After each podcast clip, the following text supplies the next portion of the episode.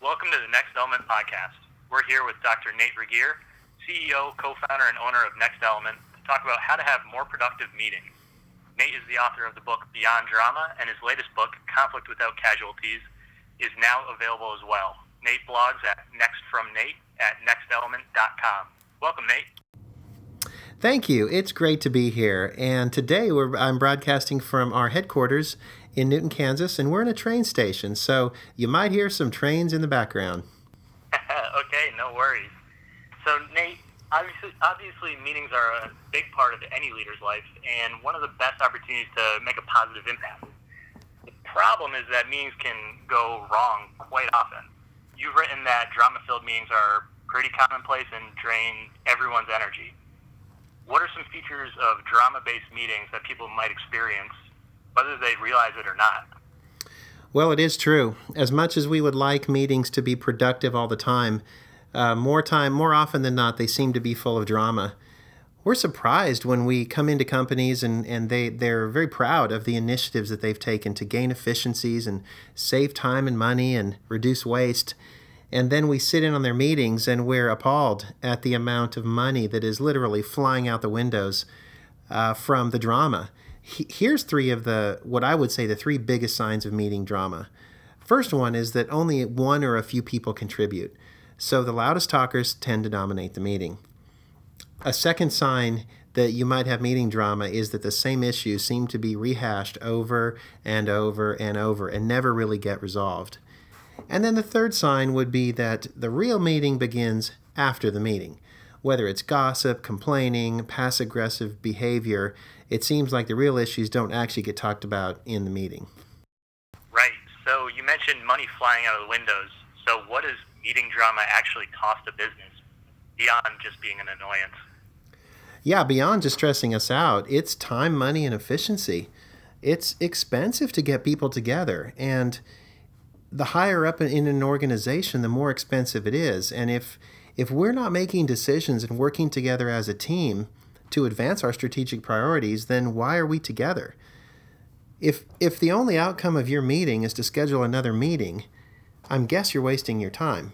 And so relationships are really built and torn down when people come together. And so if the time together doesn't reinforce that we're worthwhile and that we have an important contribution, then the meeting is really just tearing down the organization one example of a client that we worked with, they told us that they saved $50,000 in the first year just in meeting time after they implemented uh, our principles in their executive meetings. And they calculated simply on the amount of time that they spent in the meeting, and they calculated that based on what they were paying their executives, and figured that all of the shorter meeting times meant that they had more time out on the floor doing the work of the company, and it added up to $50,000 in a year. Wow. So we do tend to hear a lot of the same language used in meetings, especially when things go awry. I'm guessing that a lot of these phrases, like this meeting is a complete waste of time, are really code for other feelings that are revealed through drama. Can you talk about how we can decode these messages? I like that you use this metaphor of code. Uh, you know, people say things without really saying things. And at the end of the day, people want to feel included, they want to feel valued, and they also don't mind being challenged in healthy ways. So they want to be able to trust both their peers and their superiors that it's going to be a great environment. And here's a couple behaviors and what they really mean. Generally, when people don't speak up, it's usually code for I don't feel safe or it doesn't really matter what I say. Uh, people that escalate or lash out, usually that's code for I'm not feeling heard. Uh, you're not hearing me. And typically, when people dominate meetings and talk over others, it's usually a sign of insecurity. Or it could be that they're just afraid that they're not measuring up. And so they feel that by dominating everyone, they'll somehow gain respect. Um, one of my codes is I tend to spend a lot of time over detailing and over qualifying, and I explain things too much. And really, deep down, that's just my own insecurity that people might not think I have good ideas or that my uh, contribution is valuable. So, those are some of the behaviors, drama based behaviors we see in meetings and what they might really mean. Yeah, that's interesting. That all makes a lot of sense.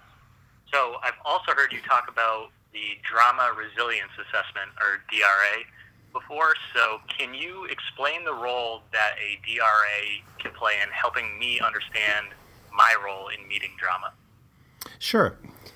We designed the DRA because it's important for people to have an objective assessment, and sometimes putting a number to it can make it more real.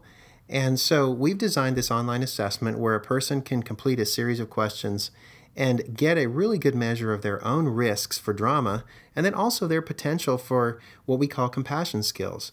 And it's great to help people take an honest look at their own behaviors and attitudes and, and see how that might be helping or hurting themselves and their team. The DRA, like any assessment, it's just a snapshot, it's just a point in time, but it is important to raise self awareness. And if people want to set goals, they can use the DRA as a great benchmark to do that. The DRA is central to every course and every program that we do. Right. So I know you suggested leading meetings with compassionate accountability. So does that mean I have to be all touchy feely and sensitive? Well, yes and no. Of course, it's important that you show care and concern for your people. No question about that. And of course, it's important and critical that people feel safe and valued. But there's more than that. The phrase compassionate accountability also includes the word accountability. So, great meetings balance and great meeting facilitators balance the need for care and concern and safety with real problem solving and commitment and follow through. Because ultimately, we come together because there are things to get done. Right, that totally makes sense. So, how can I proactively prevent drama? I've sent meeting agendas before, but is there a way to incorporate what you're saying into an agenda to try and conduct a well structured meeting? Yeah, there is. And our compassion cycle model lays out a framework that balances the skills of openness, resourcefulness, and persistence. And those are all really important, whether it's dealing with the meeting as a whole or even dealing with a specific agenda item. So here's how it might look we would start the meeting with openness. And so we would foster that through activities that welcome people, invite them to check in and see how they're doing, and, and create a place where we're friendly and we show that we actually care about each other.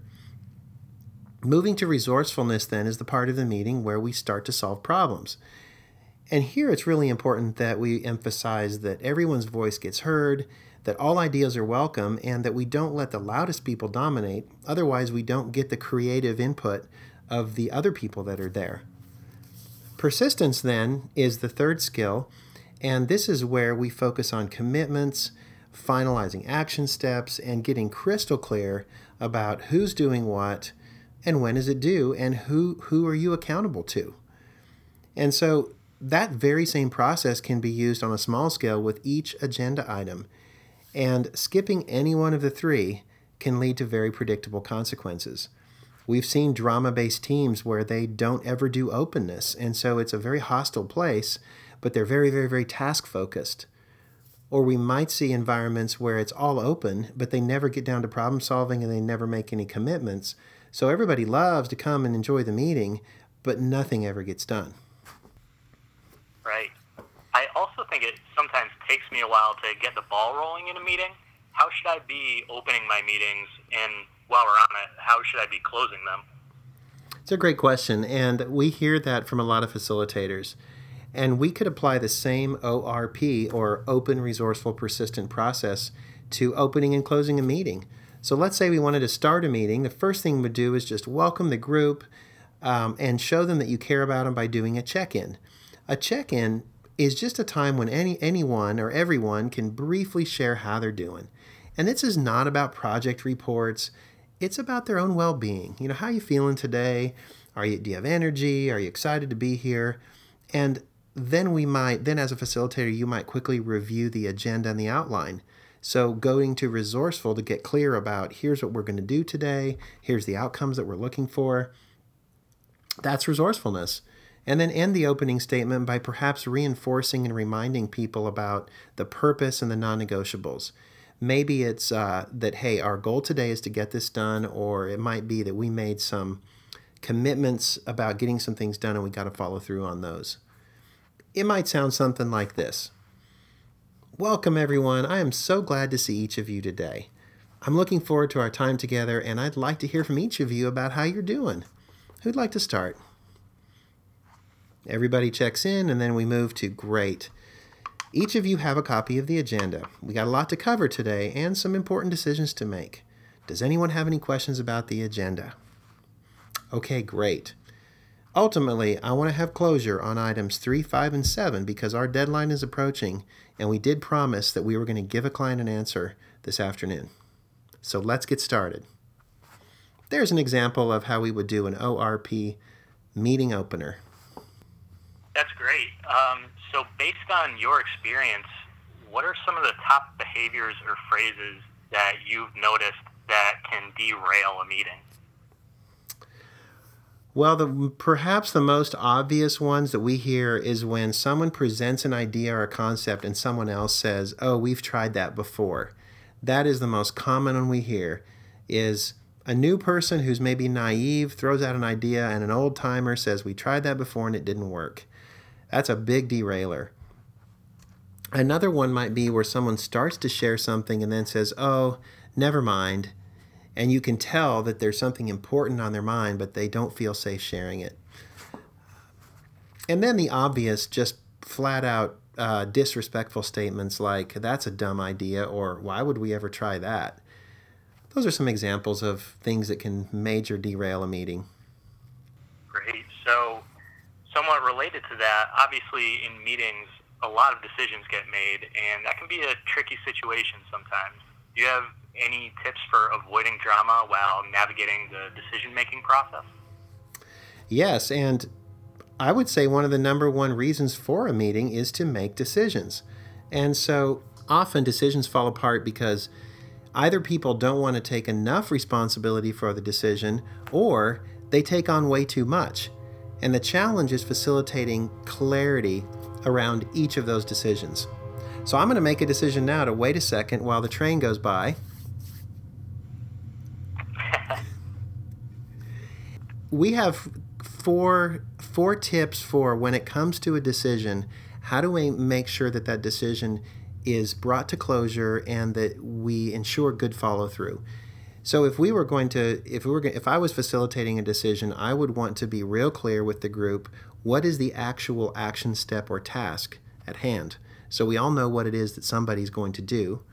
Second thing is who's responsible for doing it, and a second part to that is are they willing and able to do it?